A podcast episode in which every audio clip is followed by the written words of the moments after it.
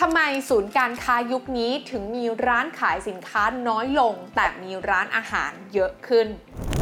ลองสังเกตกันดูไหมคะว่าทุกวันนี้เนี่ยนะคะเวลาเราไปเดินห้างเนี่ยเราจะเห็นหลาย ๆ โซนที่ก่อนหน้านี้เคยขายสินค้าทั่วไปเนี่ยนะคะ ปรับเปลี่ยนมาขายอาหารกันมากขึ้นค่ะ ไม่ว่าจะเป็นร้านบุฟเฟ่อาหารคาวอาหารหวานร้านขนม หรือแม้กระทั่งส้มตำหรือก๋วยเตี๋ยวเรือเนี่ยก็ยังขึ้นไปอยู่บนห้างกันเลยนะคะ อะไรที่ทำให้ศูนย์การค้า มีร้านขายสินค้าน้อยลง แต่ว่ามีร้านอาหารเยอะขึ้นมากขนาดนี้ ลงทุนแมนจะวิเคราะห์ให้ฟังค่ะ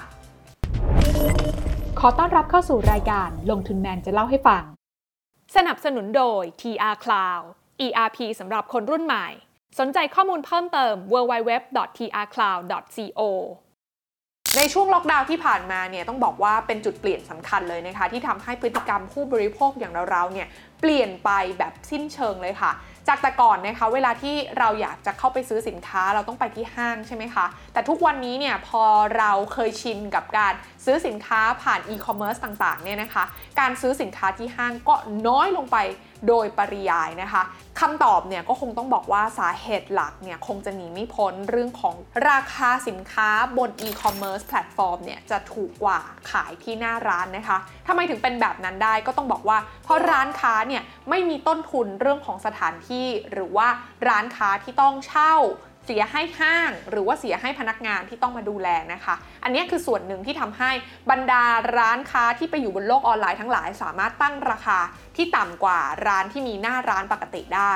ส่วนที่ 2 ค่ะก่อนหน้านั้นหลายคนก็จะคิดนะคะว่าเอ๊เวลาที่เราซื้อของออนไลน์ เราอาจจะเจอของไม่จริงหรือเปล่า แต่ว่าทุกวันนี้ก็เปลี่ยนไปค่ะ เมื่อบรรดาแบรนด์ดัง ๆ ทั้งหลายเนี่ยนะคะเขาก็ตัดสินใจมาเปิดเป็น Official Store ในบรรดา e-commerce platform นะคะ เพราะฉะนั้นผู้บริโภคอย่างเราเนี่ย ก็จะทำหน้าที่แค่ไปดูไปจับให้เห็นของจริงนะคะ ว่าเอ๊ะเป็นยังไงเราชอบไหมใส่เปรียบเทียบ แต่ว่าเวลาจะซื้อจริงเนี่ยกลับมากดซื้อผ่านทางช่องทางออนไลน์เพราะว่าสามารถเปรียบเทียบราคาจากร้านค้าหลากหลายประเภทได้ แล้วก็สามารถกดซื้อในสิ่งที่เราถูกใจที่สุดในราคาที่ดีที่สุดด้วยเช่นกัน เมื่อเป็นอย่างนี้นะคะ เราก็เลยเห็นห้างร้านที่ก่อนหน้านี้เนี่ยเคยจะไปเช่าพื้นที่ในห้างสรรพสินค้า เปิดเป็นโชว์รูมไว้รองรับลูกค้าเนี่ยนะคะเขาตัดสินใจทยอย ปิดสาขาที่ไม่จำเป็นออกไปค่ะ ก็จะเหลือไว้แค่ flagship store ตามห้างดัง ๆ อยู่ไม่กี่แห่งเท่านั้นเองนะคะเหตุผลข้อต่อมาเนี่ยนะคะที่ทำให้บรรดาร้านรวงต่างๆ ใน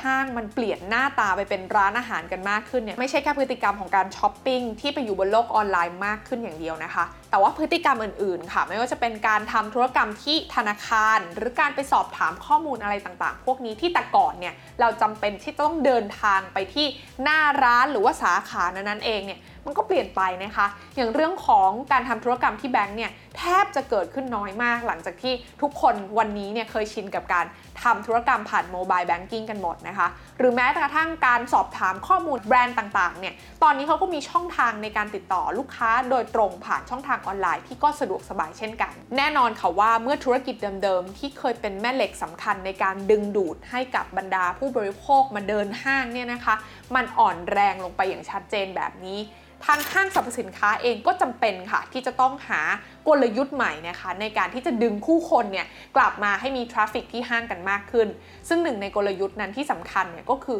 การหาร้านอาหารเด็ด ๆ มาอยู่ในพื้นที่ของตัวเองนั่นเอง นอกจากนี้นะคะศูนย์การค้าใหญ่ ๆ อย่างสยามพารากอนเซ็นทรัลเวิลด์เซ็นทรัลชิดลมเนี่ยนะคะเขาก็มีการขยายโซนพื้นที่ แล้วก็ปรับปรุงพื้นที่เดิมๆให้กลายเป็นโซนอาหารมากขึ้นเช่นกันค่ะ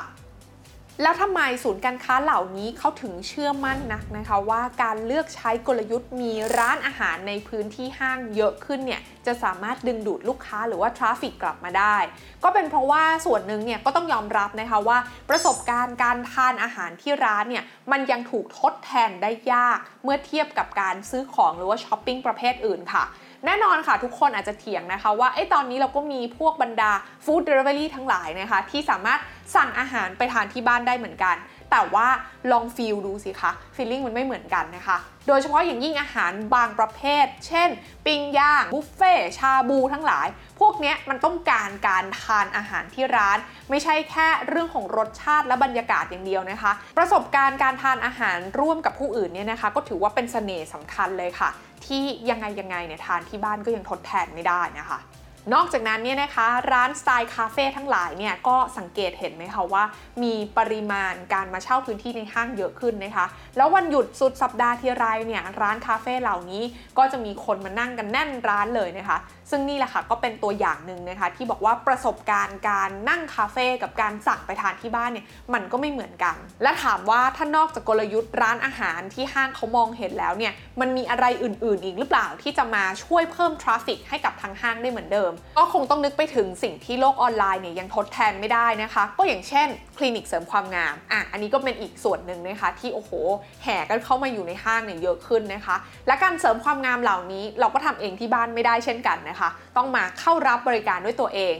หรืออีกส่วนหนึ่งนะคะที่ยังเป็นที่นิยมของการเช่าพื้นที่ในห้างอยู่ก็คือ โรงเรียนพัฒนาทักษะสำหรับเด็กเล็กนะคะ ซึ่งส่วนนี้เนี่ยก็ต้องบอกว่าก็คุณพ่อคุณแม่ไม่สามารถให้ทำกิจกรรมเหล่านั้นที่บ้านได้ ก็ต้องพามาที่ห้างพามาที่โรงเรียนเหล่านี้นะคะ แล้วคุณพ่อคุณแม่ก็มารอรับนั่นเองค่ะ สรุปแล้วเนี่ยนะคะสาเหตุสำคัญค่ะที่ศูนย์การค้าในยุคนี้ถึงมีร้านอาหารมากกว่าร้านขายของเนี่ยก็เป็นเพราะว่าพฤติกรรมผู้บริโภคอย่างเราเนี่ยแหละค่ะที่เปลี่ยนไปแล้วนะคะ เราไม่ได้เข้าห้างเพื่อซื้อของ แต่เราเข้าห้างเพื่อซื้อประสบการณ์ค่ะ ดังนั้นคงจะไม่แปลกใจนะคะว่าถ้าหลังจากนี้เวลาที่เราไปห้างเนี่ยเราคงไม่ได้หิ้วของอะไรออกมาสักชิ้นเลย แต่เราเนี่ยกลับเสียเงินนะคะ เพื่อที่จะซื้อบริการและประสบการณ์ต่างๆ ในห้างนั้นแทน